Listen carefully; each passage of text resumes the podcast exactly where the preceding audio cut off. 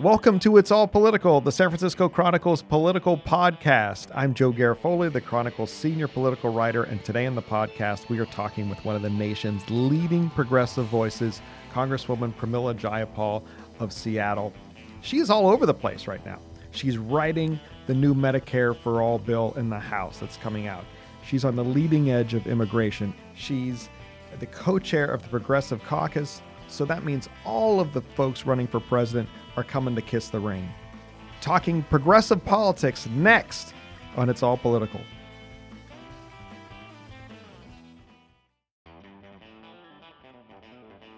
Congresswoman Jayapal, welcome to It's All Political, and Thank welcome to San. Francisco. Thank you. It's so great to be with you.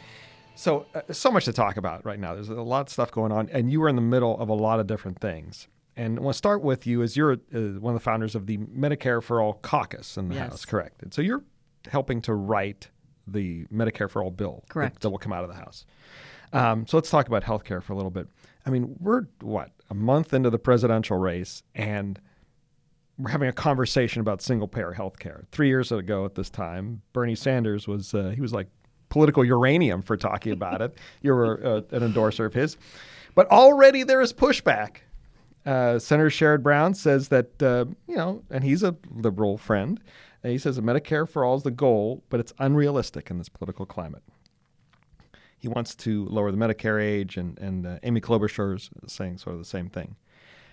Markos Moulitsas from the Daily Kos says supporting Medicare for all is the price of admission to the Democratic race. What do you think? Do you think that is the, the price of admission to, to get into the race or Well, I think that it is one of the top issues, if not the top issue, for Americans across this country. And there are 30 million Americans who are uninsured, 40 million, perhaps more, depending on which numbers you look at, that are underinsured. Uh, healthcare costs are 19% of GDP right now. It is absolutely unsustainable, unaffordable, and people are dying because they can't get healthcare. So, yeah, I think it's a pretty good thing to have be at the top of the list for what presidential candidates have to uh, have to be talking about in terms of Medicare for all. You know, it's talked about like it's some crazy radical idea, but of course, this is the system that every almost every industrialized country in the world has. The United States is so far behind, and it is unaffordable, un uh, you know, uh, untenable that people would be dying because they can't get health care or that people would be going to GoFundMe as their number one insurance plan for health care.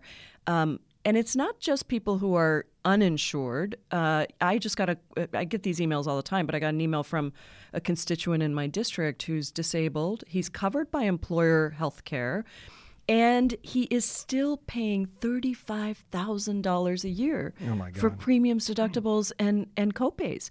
So this is not a system.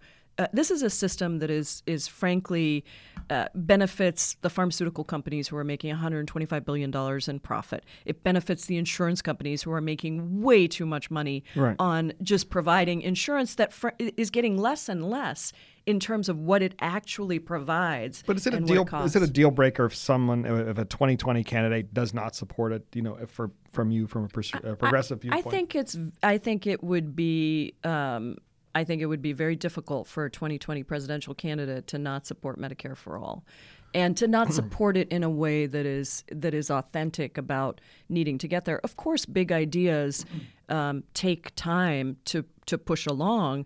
Um, some of the greatest things we've achieved in this country have been called absurd and ridiculous and outrageous at the time. But there were people that really pushed for it to make it happen. And so, this idea that, well, it's a great idea, but it's radical, it's too unaffordable, it's too big.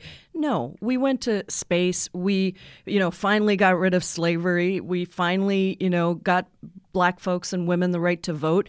Those things were crazy at the time. But, you know, if this is, if providing health care to every American is crazy, then call us crazy.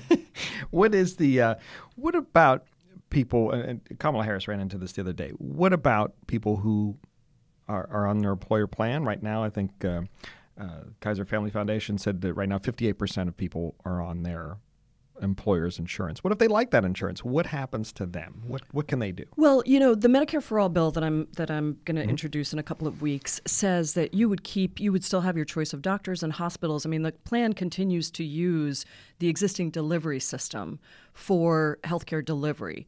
Um, and so people would still have access to all of that. In fact, they would have more access because right now they can't go see, you know, different providers or different hospitals um, for certain services. Sometimes they don't even know it's cov- it's not covered until they get there and and have their treatment. Um, you know, in terms of that kind of choice, it would still absolutely be there. What we're saying is, let's take out all the administrative costs. About twelve percent of all of all of the, you know, costs right now are administrative. Take out those administrative costs by streamlining the system. People don't have to think about copays and deductibles. We can move to a system of preventive care. I worked in public health for ten years before before this career, and uh, the reality is, curative care is incredibly expensive. It's in- expensive in terms of dollars, but it's also expensive in terms of the cost of people dying or the people, you know, people not being able to uh, live healthy lives. So if we can move everything, and, and the Affordable Care Act started to do this, you know, I think it started to move the system so that it was dealing with preventive care, not curative care. Um, I think that that, you know, people are going to be extremely happy with a system where they can get the care that they need when they need it. So it's under the bill you're you're crafting. It wouldn't be an obdru- object um, uh, abrupt change from like oh all of a sudden private insurers like uh, you know a Kaiser or, or or what have you Sutter Health would go away. It would w- be a it's a two year um, uh, transition in my bill. So the first year would be uh, really dealing with the administrative systems and lining up the administrative systems. The second year would be just starting to cover a slightly larger portion, so 55 and over and 18 and under. And then by the third year, everyone is covered. And there's a reason to do that, by the way, to make the transition faster. Because if you don't, you have to keep the existing system going and yet it's it, people are pulling out of that system because they know it's going to end. So healthcare costs would get really unaffordable. So I think you know really trying to find the right amount of time, and we think two years is the right transition time. And remember that two thirds of people today are already covered by government healthcare, Medicaid and Medicare. Um, and so we what we need to do is make sure that we are um, you know continuing to uh, to think about this transition as as a big transition, of course, but it's not it's not um, it's not something that's just not doable. I mean, when we started Medicare, we had to transition a bunch of people onto Medicare. Um, in this case, obviously, the insurance companies uh, would have a huge transition. And in my bill, we actually do have a fund that is there for a just transition for people who are working in the insurance industry. So, you know, that that could be any number of that we don't specify. We just have a, a an amount of money there, but that would help. So help who could potentially to, lose their jobs? yeah, who would potentially lose their jobs. And many of them are much older and almost close to retirement. And Mm-hmm. so protecting pensions and making sure that people have the opportunity to get other jobs. I mean, there will continue to be a huge healthcare industry because we're covering everybody. So Right. we think there's lots of opportunities for people to be retrained for other positions. Do we have a price tag on this at this point? Well, um, we haven't scored the bill, obviously. Uh, it hasn't been introduced yet. Right. Um, there was some estimates on what it would cost when Bernie Sanders introduced his Medicare for All bill, and ours is definitely takes his bill and then makes some additional changes to it. Um, but uh, again, I would say that you know we're already getting payments for Medicaid and Medicare. Um, our bill, uh, you know, we have different options. We haven't proposed one specific option for the pay for, but um, if you think about the fact that employers are paying an enormous amount to cover employees, most of which, by the way, is probably coming out of wages because you- you're seeing wages stagnate. Probably a big reason for that is the employer health costs are becoming so high. So most employers would see their costs go down. They would pay some into this into Yeah. this new system as well. Yeah, that's a- Um, the but Sanders bills majority was would like s- that. They he wanted to have an employee uh, payroll, Exactly. payroll tax would cover Yeah, that. exactly. In, Yeah. in addition to other taxes. Uh, what's why is this why single payer over a public option? I mean, we hear you know some candidates now talking about that. I mean, of course, it was around uh, ten years ago during the Affordable Care Act debate. Why not public option? That would give you the opportunity to buy into this program. What's, what's well, the problem with a public option is it doesn't transform the system. And, um, you know, of course, it, it takes care of some people. But the biggest problem is if you take the people that need health insurance the most and put them on the public eh, option, um, you end up with a much sicker pool and uh, you are still not dealing with the fact that there's no cost containment in our system. I mean, they're really, you know, pharmaceutical drugs, the prices, I mean, $125 billion in profits for pharmaceutical companies is absurd. I mean, mm. people can't get medication here and they have to go to Canada or Asia or somewhere else to buy medication. Um, it's just ridiculous. So you're not dealing with cost containment with a public option. Mm-hmm. You're not dealing with the fact that you need a really big, in order to have the most cost effective system, you need a big pool. And you can't have a pool that's just comprised of the people who need health care the most. You really need to have yeah. everybody in that very pool. expensive. Yeah, very, very expensive. expensive. So that's the problem with the public option. Um, calling up Sherrod Brown again, he said, you know, as he's, he's on his uh, uh, uh, exploratory committee or whatever people call it, it's so silly. Um, and he said to many Democrats, he thinks it's a choice between, quote, running to our prog- progressive base or talking to working class voters. The problem is, I'll let you. This is going to be a big lob for you right here. Okay, all right. The problem is, if we choose between the two, we lose swing states. We lose Ohio, we lose New Hampshire, we lose Pennsylvania. We could lose Pennsylvania or Michigan or Wisconsin and Florida. So it's pretty clear we need to do both. So if you choose the progressive base, you lose Ohio. What, you know, is, is I, look, I, I, I, like Sherrod Brown. I yeah. cannot understand what he's saying in that um, it, it, because who does he think working people are? Working yeah. people are progressives, and and look, I'm a proud progressive. I'm the co-chair of the Progressive Caucus, the mm-hmm. largest values-based caucus in the House right mm-hmm.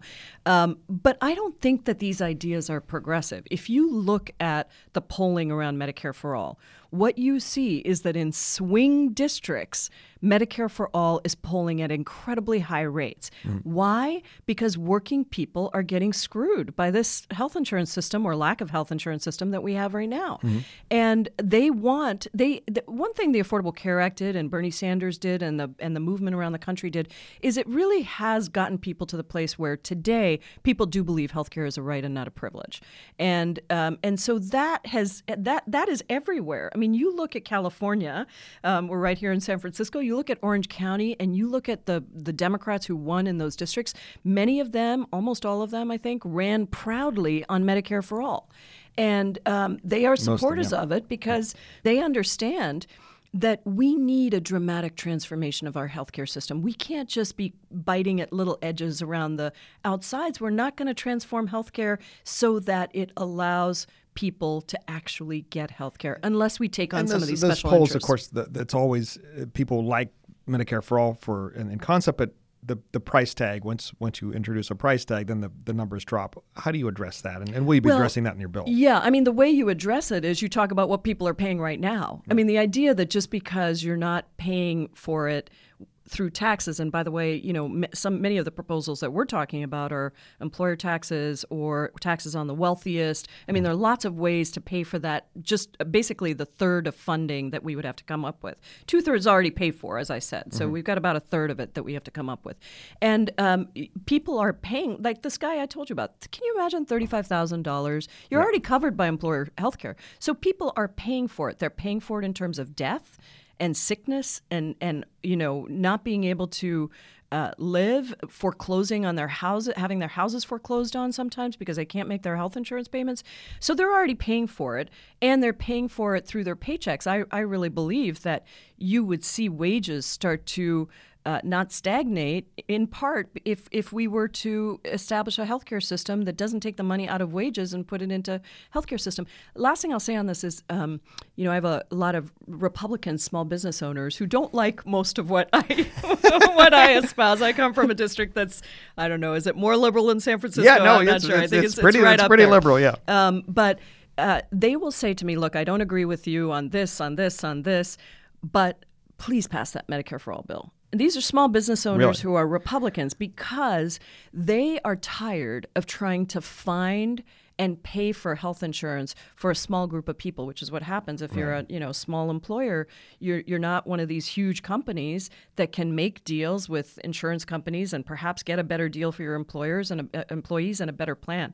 So I think we have a lot of people on our side. They are working people, and I don't know what I don't know what Sherrod Brown has eaten for breakfast or had that he is is sort of separating progressives and working people. Last time I looked, progressives are working people, and um, there are lots of folks of color. There are lots of low income people, uh, lots of people who are just struggling to make it every day. And when you only have, you don't even have, you know, five hundred dollars in your bank account to pay for an emergency. That's forty percent of the American population. Mm-hmm. You you can't be paying for health care in the way that we're we're ha- seeing right now. Let's talk about the environment a little bit. Uh, Green for All, which is a um, a, a, program that's introduced. It was introduced recently by uh, the uh, freshman uh, uh, Alexandria Ocasio Cortez. That basically get America off fossil fuels in 12 years, um, and put people to work, do, making that transition, and to be guaranteed federal jobs for people. Now, uh, Kamala Harris has endorsed it. Elizabeth Warren, Gillibrand, Bernie Sanders. Uh, you have endorsed it, but I'm still. But there's really no price tag for this right now. It's still it's sort of a concept. It's not a bill, and there's no price tag on it, and we don't know a lot of the specifics. Tell us about that because it's hard to yeah. embrace something if we don't. We like it seems like a nice idea, right. but how much is this going to cost, and and can we realistically make that switch in 12 right. years? That seems yeah. Ambitious. Well, I mean, I think that you know, I, I think the crisis here is climate change and mm-hmm. and really not leaving our next generation a planet. I mean, it is that urgent, yeah. and all of the reports, including you know, we have one of the scientists in Washington at University of Washington, who wrote a piece of the most recent climate report that says we we really don't have any time left. The federal and, climate report. Uh, that's right. Yeah. The federal climate report um, which you know Donald Trump went on to disavow. But anyway, um, that was written by the government. But not okay. surprising. Um, but I think that this is an urgent crisis that we have to address, and I think what Alexandria Ocasio Cortez has done is elevated the issue and the urgency of the issue, which has been there, but we've had so many issues sort of permeating uh, the discussion, and the fossil fuel companies are.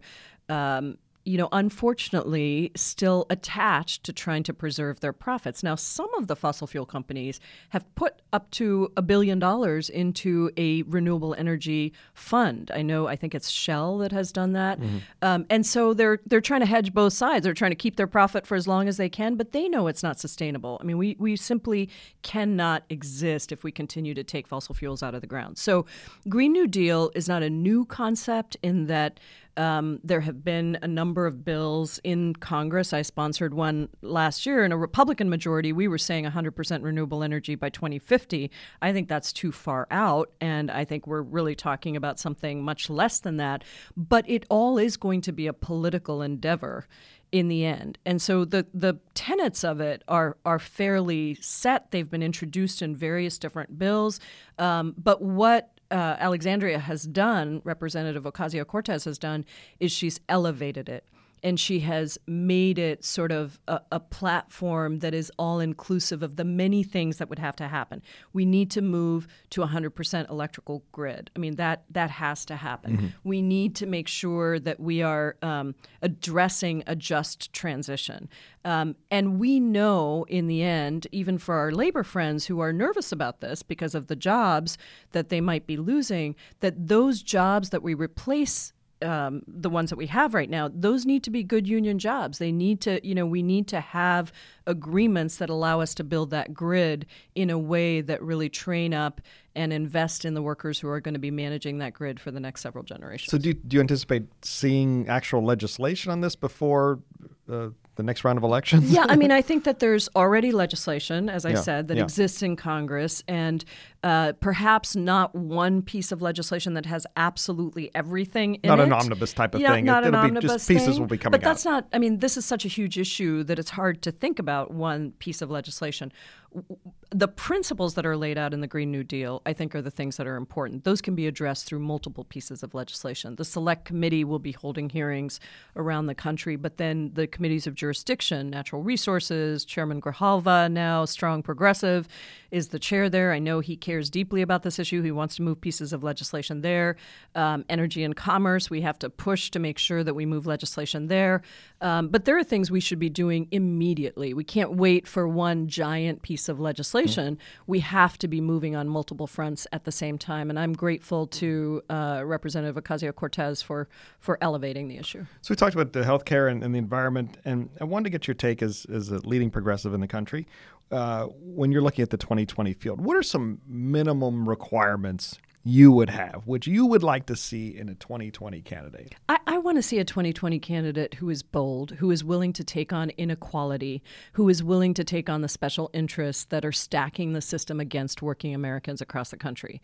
And that is on numerous levels. We talked about Medicare for All, but college debt is another place. $1.4 trillion in college debt. We'd like to see debt free college debt free uh, college. college yeah. um, you know, there's some really good studies right now from Freedom to Prosper around debt cancellation and what that could do for the economy to actually grow the economy. This is a massive drag on the economy. And it's actually now the large, uh, this was maybe a year and a half ago, so I think this is still true. But a year and a half ago, I, I saw some studies that show that the fastest growing demographic of people who are struggling with student debt are grandparents because they're mm. paying off the loans of their grandkids and they're using their social security and pension funds to pay for that. So that's I think a huge issue. But really there there are multiple climate change we've talked about. The in the end we need a system that allows working people to have a voice in our democracy. That means we got to take on voting rights. It means we've got to make sure we're getting money out of politics.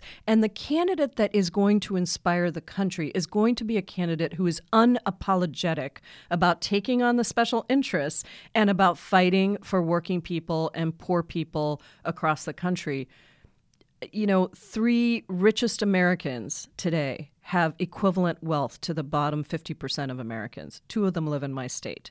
And it's it's that is that is not mm. the America that I believe in and know is possible. So it, we have gotten completely out of whack here. We can't let greed drive things. We can't let money and politics drive things. We need to have a system where everybody has their voice represented and opportunity, real opportunity, the kind of opportunity that I am so grateful for as somebody that came here at 16 years old, an immigrant, nothing in my pocket, and now I get to serve as a member of Congress. That's the America should be available for everybody.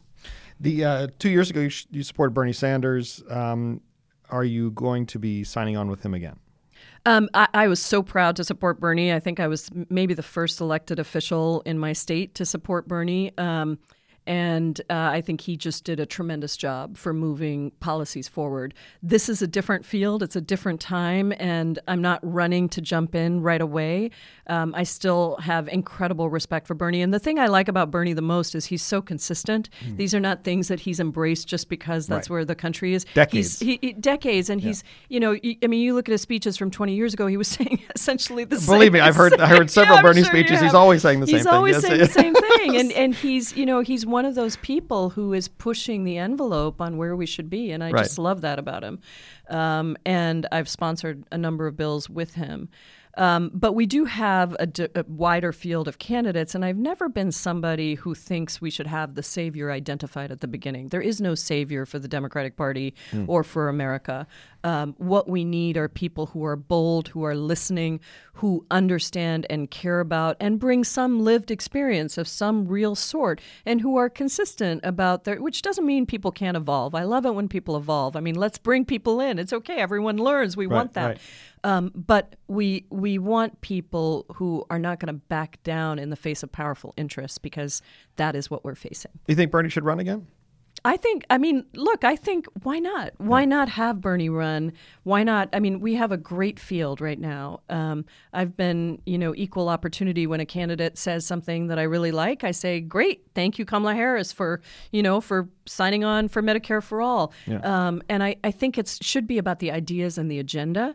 And in the end, we got to all unite and fight like hell around whoever the nominee is so that we get Trump out of the White House do I give us a little insight? You must be getting sucked up to in many ways from all these candidates. Are they? Have they all pitched you like you know? You have got to be on my team right now. No, you know what's funny is I'm, nobody has um, asked me yet to endorse them, uh-huh. and um, I have done now th- what they. But they've asked for sit downs, right? Oh yeah, we've been yeah, meeting because because the thing is, I've it's funny. I've I've actually co-sponsored or led lead sponsored bills from so many of these candidates. Mm-hmm. I mean, Bernie, you know, my first bill, I think, was College for All that I introduced. That was Bernie's bill in the Senate. Now working so closely with them on Medicare for All, on the Yemen War Powers resolution. Um, with Kamala. Uh, one of my first bills also was the Access to Legal Counsel bill. I'm working very hard with her on the National Domestic Workers Bill of Rights. I'm introducing that in the in the House. She in the Senate. Um, Cory Booker. I've introduced the uh, Dignity for Incarcerated Women Act, and the and he introduced my Dignity for Detained Immigrants Act in the Senate. Um, and so Kirsten Gillibrand. I've worked on a sexual uh, a forced arbitration around sexual assault um, bill with her. So I mean, we've uh, I've got you know, I've got these Elizabeth Warren. I introduced her sweeping anti-corruption bill in the House, and I've been working very hard on HR one to include pieces of that into HR one. So I, I feel fortunate that um, I've gotten to work with people on issues that really matter. Your and endorsement will be very coveted. Do you do you get that sense? That's nice of you to say. Okay, I, I, well, I, don't know, but you know, I, I think that I, I do have a slightly different responsibility now as well as the co-chair of the Progressive Caucus. Right. So what I will say is the Progressive Caucus is bringing in each of these presidential candidates to talk to our members, and to we will have a questionnaire. We will have and that's you know, already a, started. A process that will start. It okay. hasn't. It, we haven't actually done that yet, but we will let's talk Judiciary Committee. You're also on the Judiciary Committee. Yes. You're in the middle of everything. Uh, you you want impeachment, correct? You would like to start well, the impeachment? I think we uh, need to have a debate yeah. um, uh, that addresses the constitutional, uh, serious constitutional issues that this president has brought to us um, through his actions. And I have, when we were in the minority, I voted for articles of impeachment to start mm-hmm. the debate on impeachment because the Judiciary Committee, the majority on the Judiciary Committee, the Republicans, refused to do anything that we are supposed to do as a committee mm-hmm. to investigate and have oversight um, over all of these things. They tried to undermine the Mueller investigation. They want to investigate Hillary Clinton's emails, for Pete's sake. I mean, so now that we have the gavel in judiciary, what we are doing is putting together a very active, uh, proactive agenda around the things we want to pass, like HR one and gun reform. But we're also putting together a very proactive um, oversight agenda, which is part of our obligation. Mm-hmm. I am not somebody who believes that we should wait uh, you know, that the only thing we're waiting for is the Mueller investigation. I think these two things have to go in parallel tracks. We need to protect the Mueller investigation. We need to get all the information. But frankly, Mueller has been laying out a pretty clear trail for us with these indictments that make it very clear that there is conspiracy there and that that is a crime to defraud the government and, and, and to have foreign governments influence our elections. So we will have that information we are, you know, we are starting our oversight with Whitaker, with Barr, with uh, a number of people. The uh, acting Attorney General Whitaker, uh, the uh, potential future Attorney General uh, uh, William Barr. Correct. So that will all lead us down a path, and we need to get that information. We need to see what it says, um, but we cannot allow somebody, if that information comes back and shows. you know, continues to show what we think we're seeing right now, which is violations of the Emoluments Clause, constitutional violations, then we cannot, as a country, allow somebody to continue to serve in office that has violated the Constitution. What do you say? The, the boss doesn't like this. Pelosi said, "Hey, ease up on on on uh, impeachment. This is not helping us. Wait until We're, there's time." What what do you say to her? Well, we, we're in the same place. She and I are in the same place in that um, I don't think she's saying ease up on impeachment. What she's saying and what I've said and what Chairman Nadler has said is let's get all the information. Let's ha- let's look at this. I mean, in the end, impeachment has to be a political process because you've got to get a certain number of votes, and it can't just be Democrats. And so we know that we have to get the information, find out what's there, and then if we think it rises to the level of, of constitutional violations and impeachment, then we need to lay out the case for the American people. But this is this has been hidden, it has been swept under the rug, it has been undermined by this president and this Republican Party, and it's a sad day in America that it isn't a bipartisan effort to make sure that the Constitution is upheld. Do, do you worry about getting ahead of the American people? I've talked with Adam Schiff on this very podcast about this, and he said, um, you know, we we have to build a an inside case and we have to build an outside case yeah. to the American people. If we're see we Democrats are seen as coming to a conclusion before the facts of the case bear that out, then people will say, well, you know, the, the, the people in the middle yeah. will say, "Well, wait, I don't trust you guys. You already knew what the conclusion was." Absolutely. said, how do you how do you guard against that? Well, I mean, I think it is about these hearings, right? I mean, it, we're we're talking about this as if it's the same today as it was two years ago. Mueller has indicted uh, almost every, I mean, almost every senior campaign official in the Trump campaign, right? Um, Many, yes, yes. And and is it over a hundred uh, indictments? Um, you know, at least seven top campaign of Trump campaign officials with guilty pleas. I mean, these are serious things that this investigation that continues to be called a witch hunt by Republicans and by Trump. This has all been laid out. So the case has been. Uh, partially laid out, but Adam Schiff is correct, just as as Pelosi is, just as Chairman Nadler and I have said that we have to get the information. And um, it is very difficult, though, to look at everything that has been laid out and not see that everybody around him is, uh, uh you know, many people around him are pleading guilty to crimes that are serious, serious violations of our Constitution. Mm-hmm. So we're going to continue to lay out that case. And I don't think there's any disagreement about this. But I also don't think that we are in a place where we can just ignore this or say that, oh, we're going to just wait and 20, even if something comes out, you know, that is, that clearly rises to the level of impeachment. Some people think it's already there. Many people don't, haven't seen that because Republicans haven't allowed us to. Um, we can't just leave this to the electorate. Congress has an obligation. It is what we swore our oath to to uphold the Constitution. We cannot allow somebody who is defrauding the American people, if that is what is clear out of all of our investigations, um, who is is deliberately undermining the Constitution. That does great harm to the country in the long run, and so we have to take that on. Let's uh, let's look internationally at uh, the nation's borders. You are a longtime immigration rights advocate. Uh, you you travel to Central America with the immigrant caravan. You're one of the first people at the, at, to go to the um, uh, the nation's southern border to talk to immigrants, people being detained and such. The other day, uh, uh, Hakeem Jeffries, Congressman Hakeem Jeffries, said enhanced fencing, quote unquote. We're getting we're going to get into the semantical jungle here, Congresswoman. So I'm actually, stick with us. Um, is a reasonable ask, uh, he said, as part of the discussion. And he said, you know, there might be a compromise that isn't supported. You know, this we're talking about the the negotiations right now about what to do about border security, the wall, fence, what have you. And he says it might not be agreed to by the majority of the caucus. And he said the Democrats, quote, have discussed proceeding in a strongly bipartisan way. Uh, are you okay with what he's saying there, or it, well, I can't. I can't quite tell exactly what, what he's trying to say there. yeah. um, I if think we want to obviously we for... want to preserve space for negotiation and yeah. for discussion. However, let me just be clear that the only crisis at the border is the one the president has created mm-hmm. a humanitarian crisis where he has essentially banned asylum seekers. He has ripped children away from their parents. He has continued to jail people when they should not be jailed. He has tried to make asylum uh, illegal.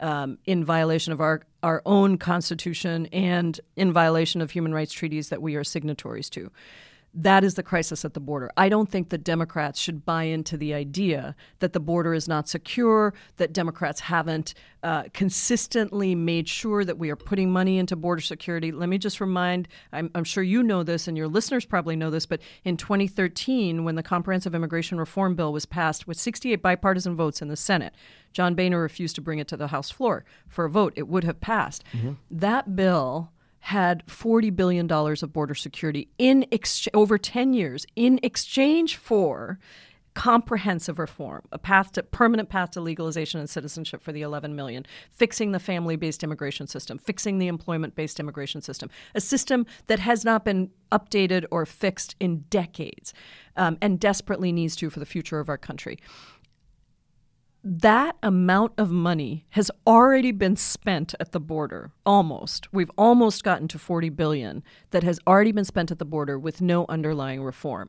The best way to secure our country and ensure human rights protections is to pass comprehensive immigration reform mm-hmm. not to keep pouring money into the border. Now you could take some of the money we've put and put it towards things like new technologies, car screening technologies, um, drug interdiction. You know, fund the Coast Guard to inter because that's where most of the drug interdiction happens. Mm-hmm. Um, there are lots of things that can be that money can be repurposed so that it actually protects people and protects our values.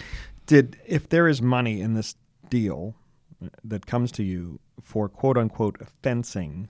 Um, are progressives okay with that? No, I no. don't think so. I mean, uh, let me just quote Nancy Pelosi, who yeah. has been so strong and so good on this issue. She said, Have I not been clear? I think I've been very clear. She has consistently said this. Now, I understand that we're trying to preserve some space for negotiation, but right. I think our caucus leadership needs to understand that progressives, um, and including our border reps, people like Veronica Escobar, people who are right on the border and seeing their communities ripped apart, that they believe the border is already secure in the sense of, you know, a, a wall is not going to do anything. Let's just be very clear about a wall is. What a wall is. A wall is a campaign promise that Donald Trump made, along with the fact that Mexico was going to pay for the wall. I mean, let's run that video yeah, multiple times. That, that ain't coming. and, and it is not something that actually uh, is in the interests of this country. So let's not let the discussion be driven by him. He doesn't know. He's just he's just playing to a vanity wall to his base. Mm-hmm. Um, but let's really talk about what strengthens the country. Let's reallocate some of the funds that we already have. Let's pass comprehensive immigration reform. Probably not something this president and Stephen Miller will ever allow to happen under their watch, which is why we need to focus on 2020 and get somebody in who's going to have the courage to do what needs to be done and actually allow immigrants to stay here and not live in the shadows. You, you also. Uh, uh about a year or so ago, you wanted to abolish ICE, and that's the uh, the Federal Immigration Agency, and transfer its functions to other places. You got a lot of blowback for that, as did other Democrats uh, who supported it.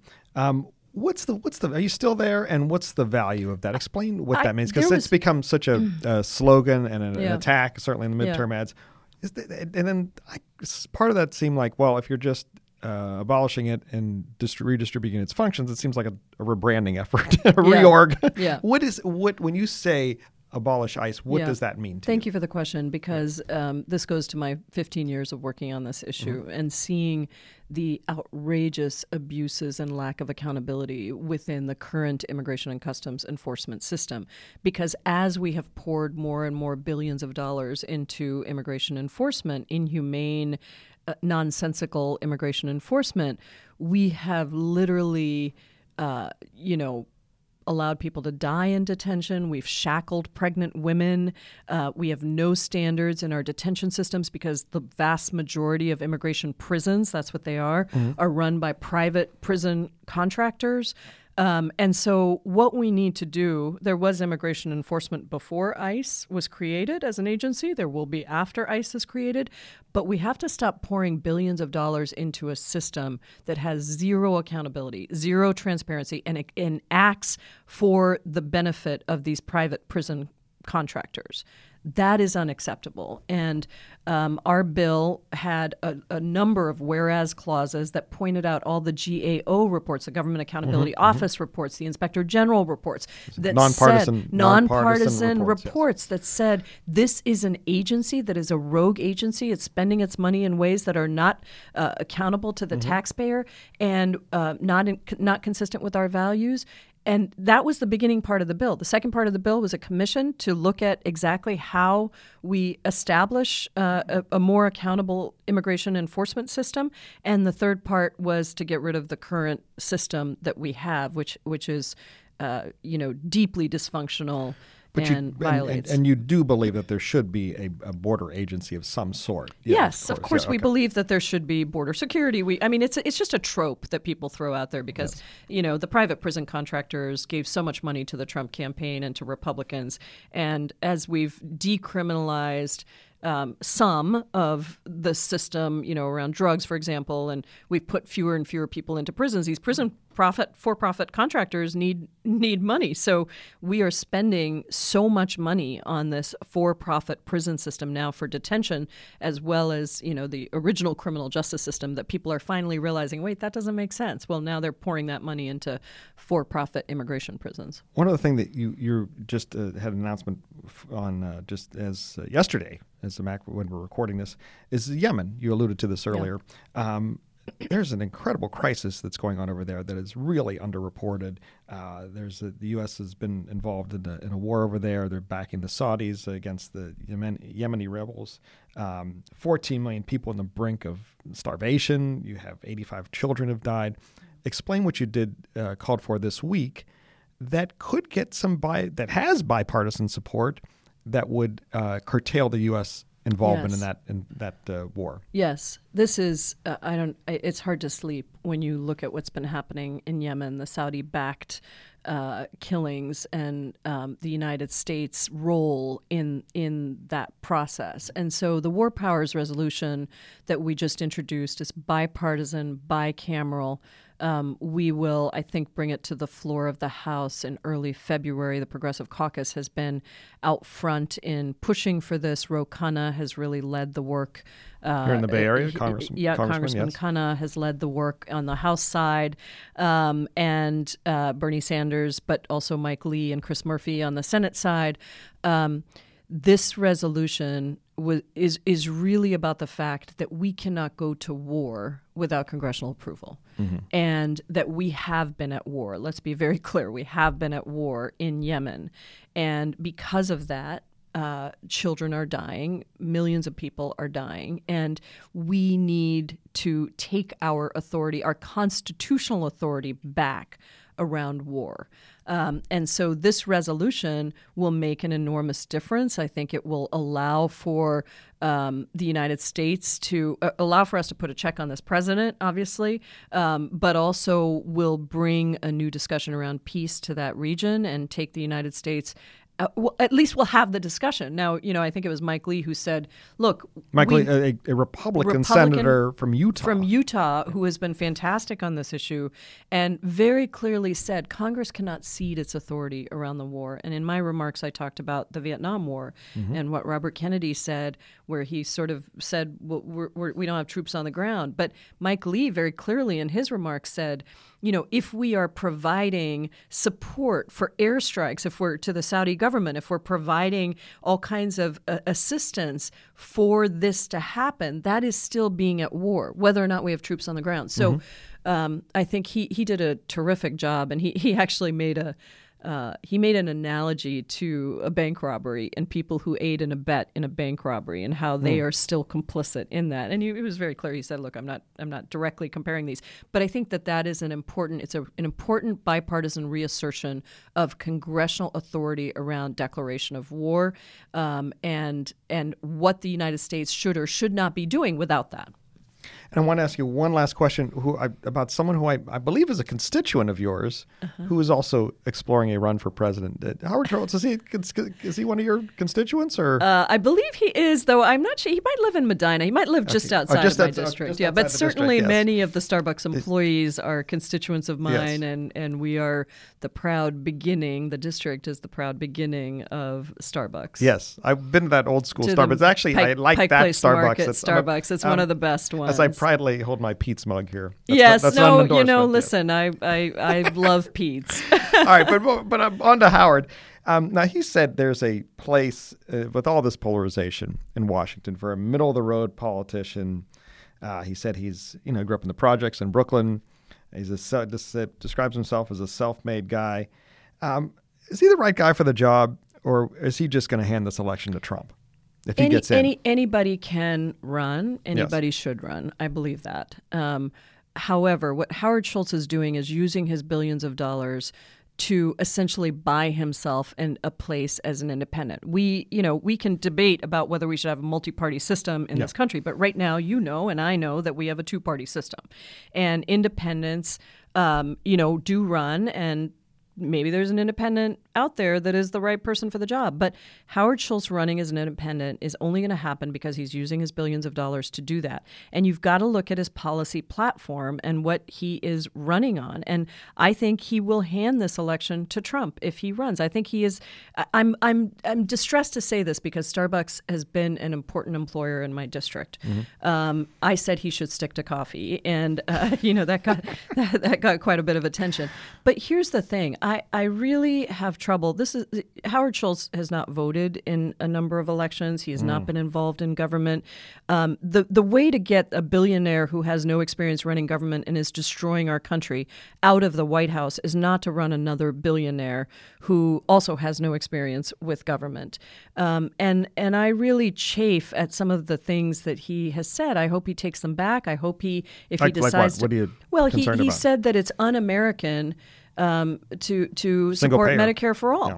Um, then he backed it off and he said it's unaffordable. Here's the thing: what is I, I, I and I tweeted this this morning. I said I'm really having trouble with billionaires who opine about what is affordable and unaffordable. You know, it is un-American. I agree with them that it's un-American. What's un-American is that we don't have health care for every person in this country. Easy for him to say it's unaffordable when what it means is that maybe he would give up just a tiny bit of his wealth so that we would be able to afford to provide health care for everyone. I think it's un American that we have the three richest people in the country owning the same wealth as the bottom 50%.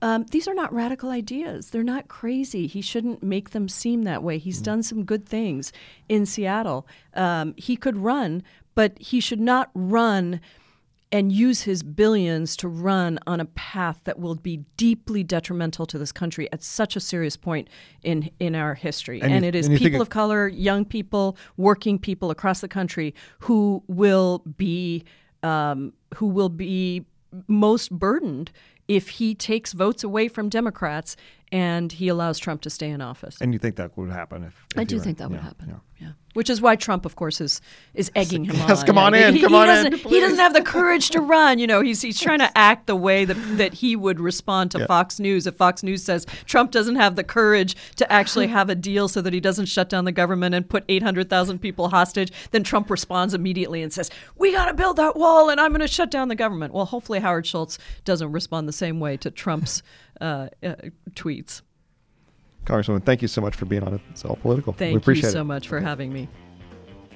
I'd like to thank you all for listening. I'd like to thank Congresswoman Jayapal for being here. I'd like to thank Libby Coleman for producing today's podcast. And remember, whether you're super progressive or a Starbucks CEO, it's all political.